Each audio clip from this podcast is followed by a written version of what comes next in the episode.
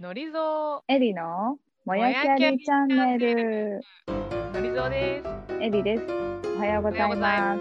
もやきゃりチャンネルはロンドンのビジネススクールに通っていた女子2人がお届けする番組です。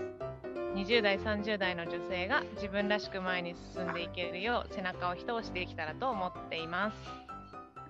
私たち自身が悩みながら自分らしく前に進む姿も同時にお届けできればと思います。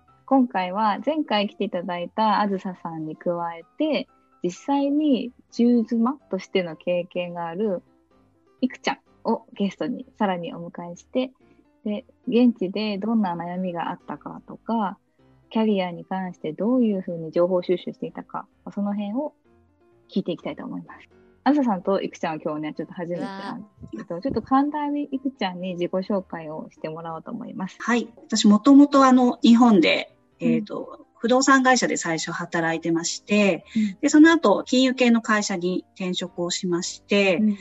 で、えっ、と、2017年、えっ、と、夫が海外の MBA 留学をすることになったので、えっ、と、合わせて一緒にイギリスに行きまして、うんで、現地で1年ほど、現地の会計事務所で働いて、うん。で、えっ、と、その時にちょうど妊娠もしたので、うんここで出産をして、で、1ヶ月半の子供を連れて、2019年の夏に帰国をしました。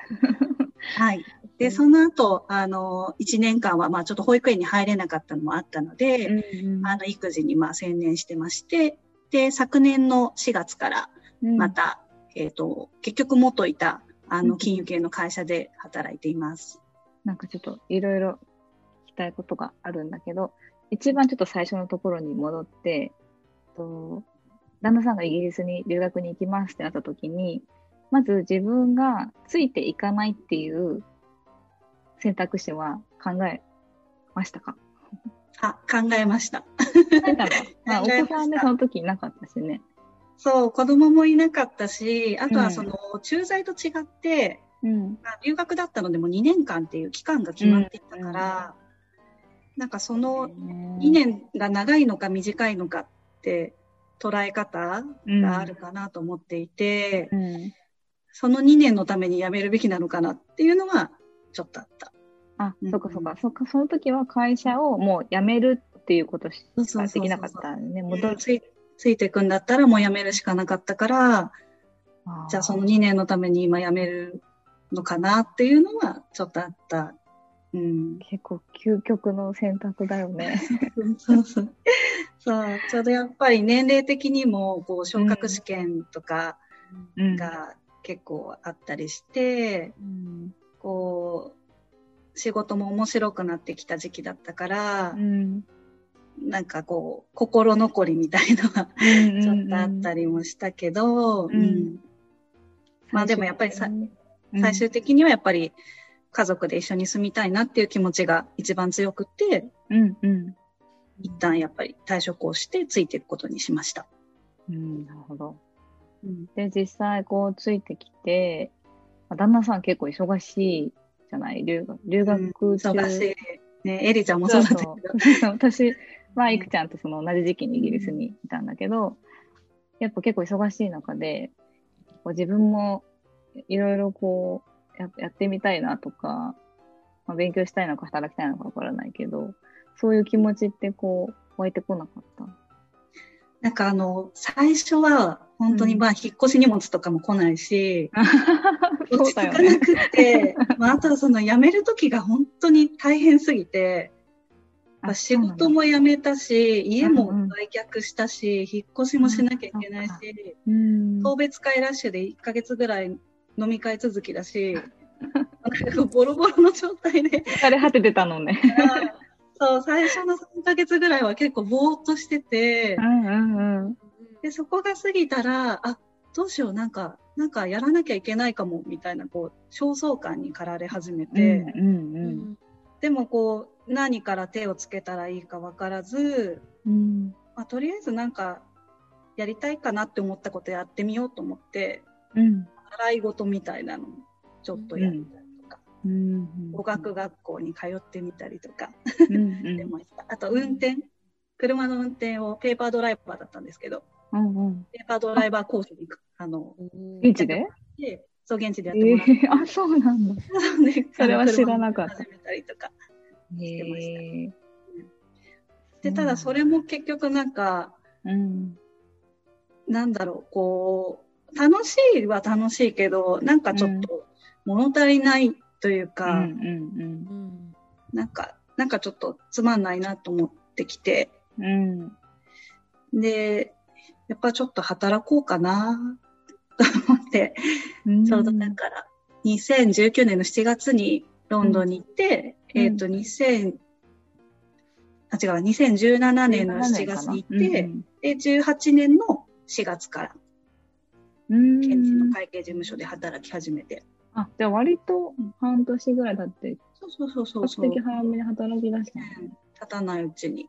うん。そそううそそうう。いう時って、こう、周りの、例えば一緒にいた、よく会ってた友達とかうんと、そのキャリアの話とかって、する機会あった？あんまりなかったかな。なんか周りはやっぱりその子供がいる人が多くて、うんうんで、やっぱりこうイギリスって送り迎えもしなきゃいけないし、うんでまああとビザの関係で、やっぱりその、なんだろう。留学生ビザ一応調べたら、あの、帯同者も働けるんだけど、うんやっぱその会社の縛りで、うんうん。なんかこう、帯同者は働かないでくださいって言われてる会社とか、商社とか銀あ行あ、そうなんだ。で、うんそうそうそう。まあ、うちのあの、夫の会社も、なんだろう、グレー。はっきりは言ってないけど、多分聞いたらダメって言われるんだろうなっていう感じだったので、ちょっとそういうのってこう、うん、なんか置かれてる立場も違うし、そもそもやっぱりこう、本人の思いとは違うところでダメって言われてる人もいるしっていう中で、うん話をしづらいなっていうのはあった。あうん。そうなんだ。うんそう、なんか、ここ、ちょっとあずささんの前回も話してたけど、やっぱそういうところで結構悩み抱えて、一人で悩んでる人って結構きっといますよね。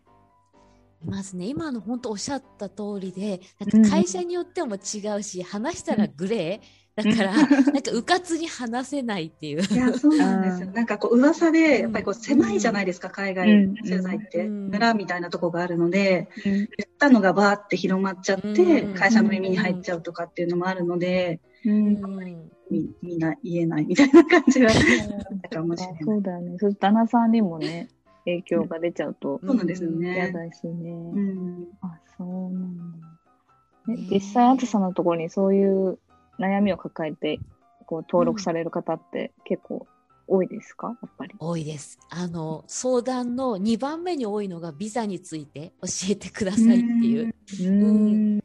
話があるんですけど、結構ここが今まで中妻団体があんまりこう触れてこなかった、他の中妻の団体が触れてこなかったのって結構センシティブな話題でもうん。あるの、で、まあ、そこを変えたいなと思うのが本当に今、中妻キャリアネットが活動してる柱の一つになっていて、うん。あの、現地の外務省とかと話をしたり、あとは実際働いた、うん、ことのある人たち？やっぱこう実際、うんあの、それこそいくちゃんみたいに働いた人たちから話聞くと、こうやって突破しましたみたいなのがわかるので、それのうんインタビューを今いろんな国の人たちのインタビューをして、掲載を始めることをしています。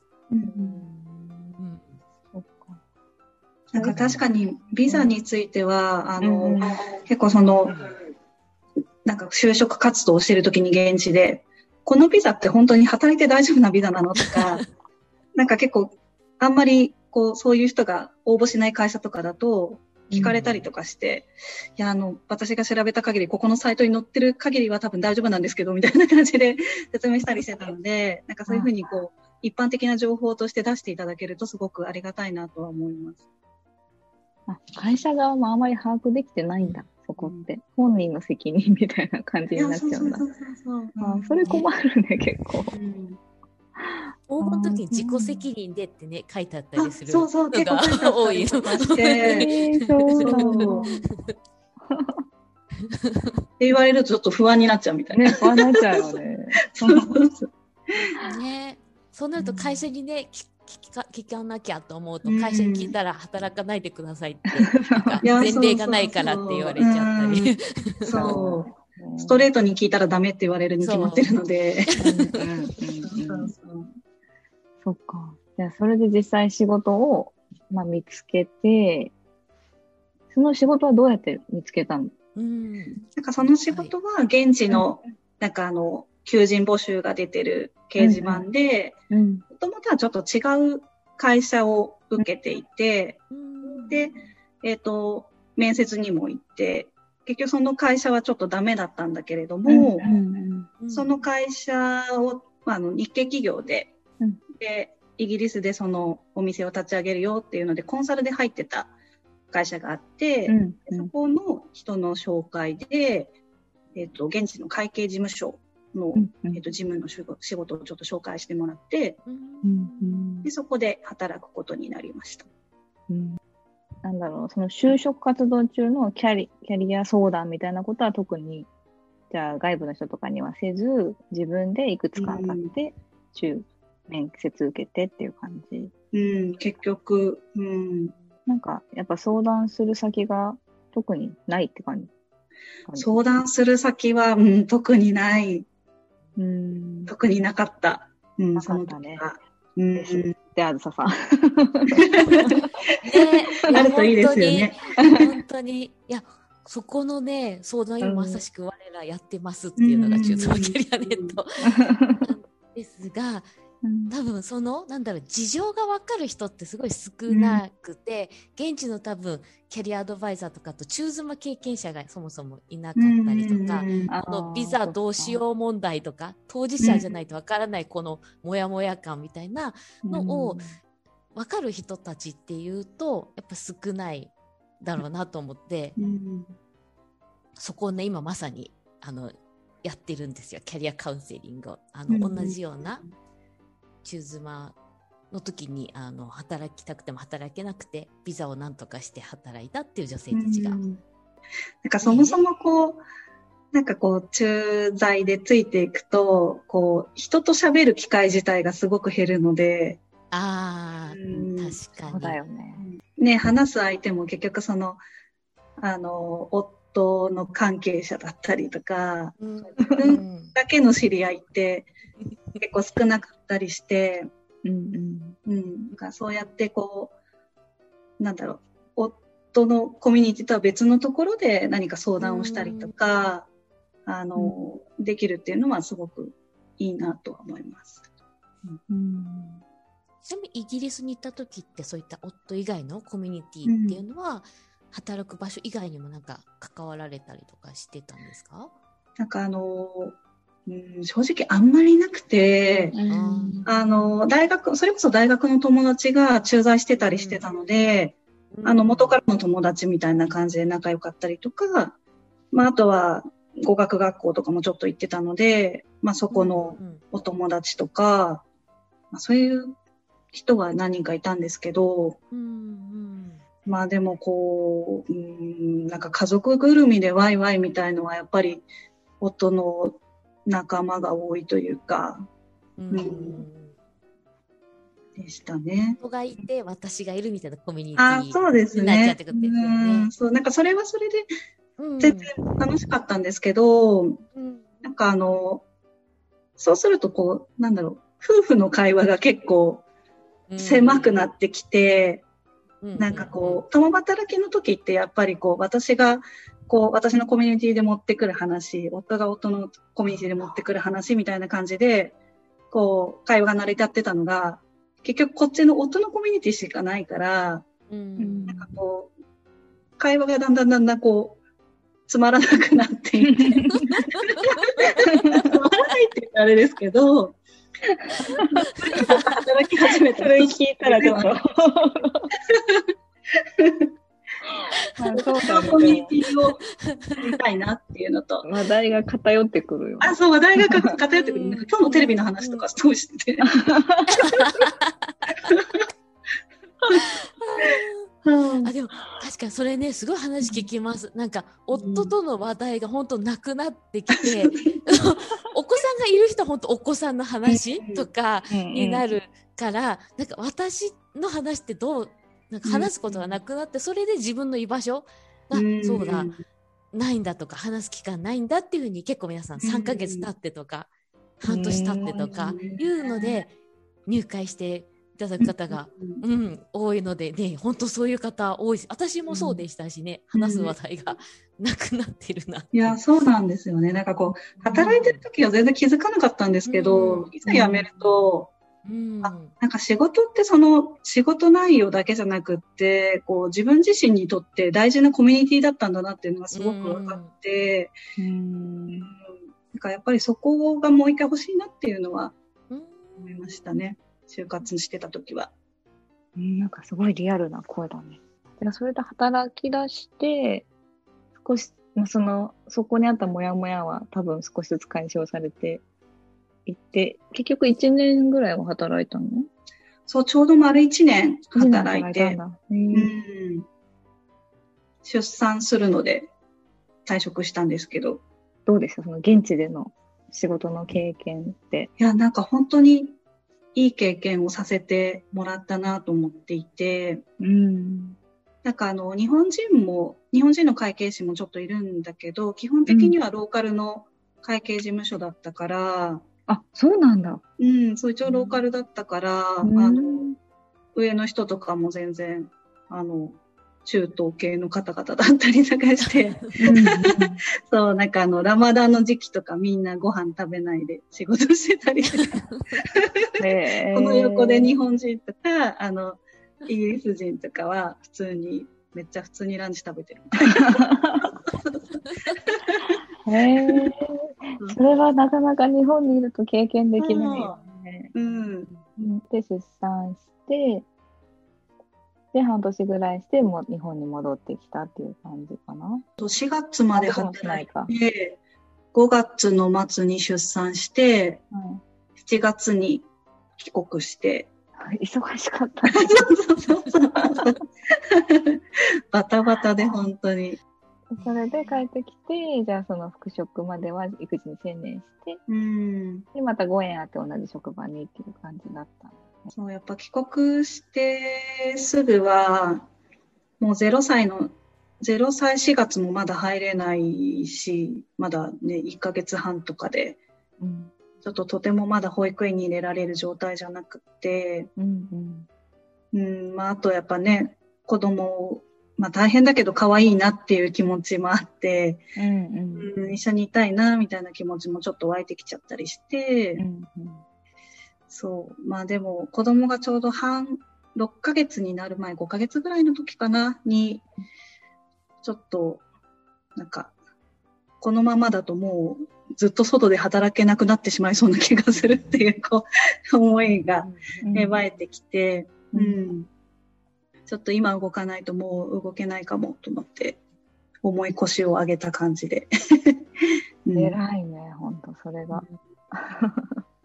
まあ、あの、0歳4月で入園させないともう入れないな、保育園に入れないなと思ったのもある。1歳じゃ多分もう入れないし、そもそも無職の状態で帰国をしてるから、うん。保育園に、ね、認可の保育園とかちょっと入れないかもなって思っていて、うんうんうん。そう。で、まあ、0歳4月だったらギリギリチャンスがあるかもしれないな。まあ、ギリ、うん、そこがギリギリかなと思ってたので、それに合わせてちょっと一回動かなきゃいけないかなと思ったのは大きいです。今聞いてて思ったんですけどその元いた会社にこう戻られたってとこ行くとそのさっきの自由な環境とかを知ってしまったり海外の生活になれるとなんか働くマインドというか働き方に対するこう違いみたいなのを感じたことありますか？あ、そのまた、また元のところに戻る。そうそうそうそう。そうですかうん。結構いや結構葛藤はあって、うん。辞める前は、あの、結構残業とかもしていて、フルタイムで働いていたので、まあ、またあの環境で働けるんだろうか、こんな私がみたいな。一度ぬるま湯に使ってしまった私がまた働けるのですごくあって。そう。で、あとちょうどそのタイミングで、あの、子供もまだ0歳の子供がいたので、うん。なんかこう、そういう中でやりきれるのかなっていうのは、本当に、こう、自信が地に落ちてるような状態だったので、どうしようかなっていうのはあったんですけど、で、就活するときに、あの、結局まあ元の会社に戻ることにはなったんですけど、他の会社もちょっとは受けていて、うん。でそれこそまあ一般職でうん受けてる会社とかもあったんですけど、うん、やっぱりなんかこう、なんだろう、ちょっと物足りないかなって思ったからとか、うん。あとあの、夫と会話する中でも、まああの、一旦、まあ総合職から一般職になるとか、まあまたあの、職を変えることっていうのはこれからできるから、まあ一旦その、元言ったようなキャリアのところを目指してみたら、みたいな話はあって、うん、うん。うん確かにそれもそうだなと思って、まあ一回やってみて、やっぱりちょっともう苦しいやって思ったらまた変えればいいかと思って、うんやっぱり元の職場には戻ることにしました。もう一回踏ん張ってみようと思って。うんねそのタイミングでもなんかキャリア相談とかできる機会があったらよかったなとそうですね。もうう、なんかもう一回話せたらよかったかなと思います。うん。皆さん聞くのがね本帰国後の方がアイデンティティクライシスってこう自分って何っていう、なんかショックが行った時よりも大きかったっていう方も実際いるんですけど、そこはなんかどうでした？帰国後の方がしんどく思いました。もう帰っうんてきてからが一番、なんかこう、地に落ちてたかもしれないです。ああ、そうなんだ。あの、産後でちょっと気持ちが不安定だったっていうのも、うんあるんですと、うんまあなんかもう、なんでしょう。日本語が出てこない、そもそも。うんうん 日本語出てこない、頭働かない、職がない、保育園も見つからない。もうどうしようみたいな。30半ばみたいな。私の人生終わったんじゃないかみたいな気持ちで。そうなんだ。えー、そうで、一方でね、こう夫はもともうんと会社派遣の留学だったから、普通に会社で働いてて、うん。残業とかもしてて、うんまあなんか、なんだよって。そうだよね。いいよなって感じだよね。自分ばっかりって思うよね。うんなるよなって思いました。うん。ね、戻れるとこがあってもう自然にこう彼らは入っていくけど、うん奥様方はっていうね、そうです別ね。ですよね。うんうんうん。また私か、みたいな。また私かよ、と思って思いました。そうだよね。行くときだってすごい大きな決断をしてね。そうまた帰ってきてそう、また私が悩むのかって感じだよね。そうそうそう、うん思いました。自分の母国なのにさらに辛い思いをねしていやー、そうですね。うんなんか分かるがゆえに辛いみたいなところはありますね。うん。いや、なんか、そう、今聞いてて、そうか、そういう悩みがあるのかとか、で、やっぱり私といくちゃんも行ってて、立場が違うから、一緒にご飯食べに行ったりとかはするけど、いくちゃんのそのリアルにな悩んでることとかは、一緒に話したりとかはできなくて、うんうん。そう、やっぱり今聞くと、あそういうことになる悩んだりとか、まあ帰ってきてそういう悩みを抱えたりとかってことがあるんだなっていうのを、本当今初めて知った。確かにね、なんかなかなか話す場面なかったよね。なかったよねそうこんな話はね。そうここ本当になんかみんな悩むんだけどなかなかそこが、あの解決した人の話とかが出なくて結構みんなそれぞれが頑張り続けているなっていうのが、本当ここ1年とか見てて思うので、うんなんかそこがあなたは一人じゃないよってこんな風に同じように悩んでいる方もいるよっていうのをもっとね伝えていきたいなっていうのが。ね、それを知るだけでもうん一歩踏み出す機会になりそうですね。うんそう、今日やっぱいくちゃんに来てもらって、すごくこうリアルな声が聞けたし、そこにそ、その抱えている課題をあずささんがこう解決しようとしているその手段っていうのもすごくよく分かって、今もしね、これ同じような立場で聞いてくださっている方とか、これから駐在でついていきますという方で不安を抱えている方とか、ぜひ、中妻キャリアネットをちょっとね、見ていただいて、検索すれば出てきますもんね。できます。今、チューズマキャリアネットってホームページがあるのと、あと Facebook でも会員ページがあるので、チューズマキャリアネットっていうふうに検索していただくと、入会フォームを送らせていただきます。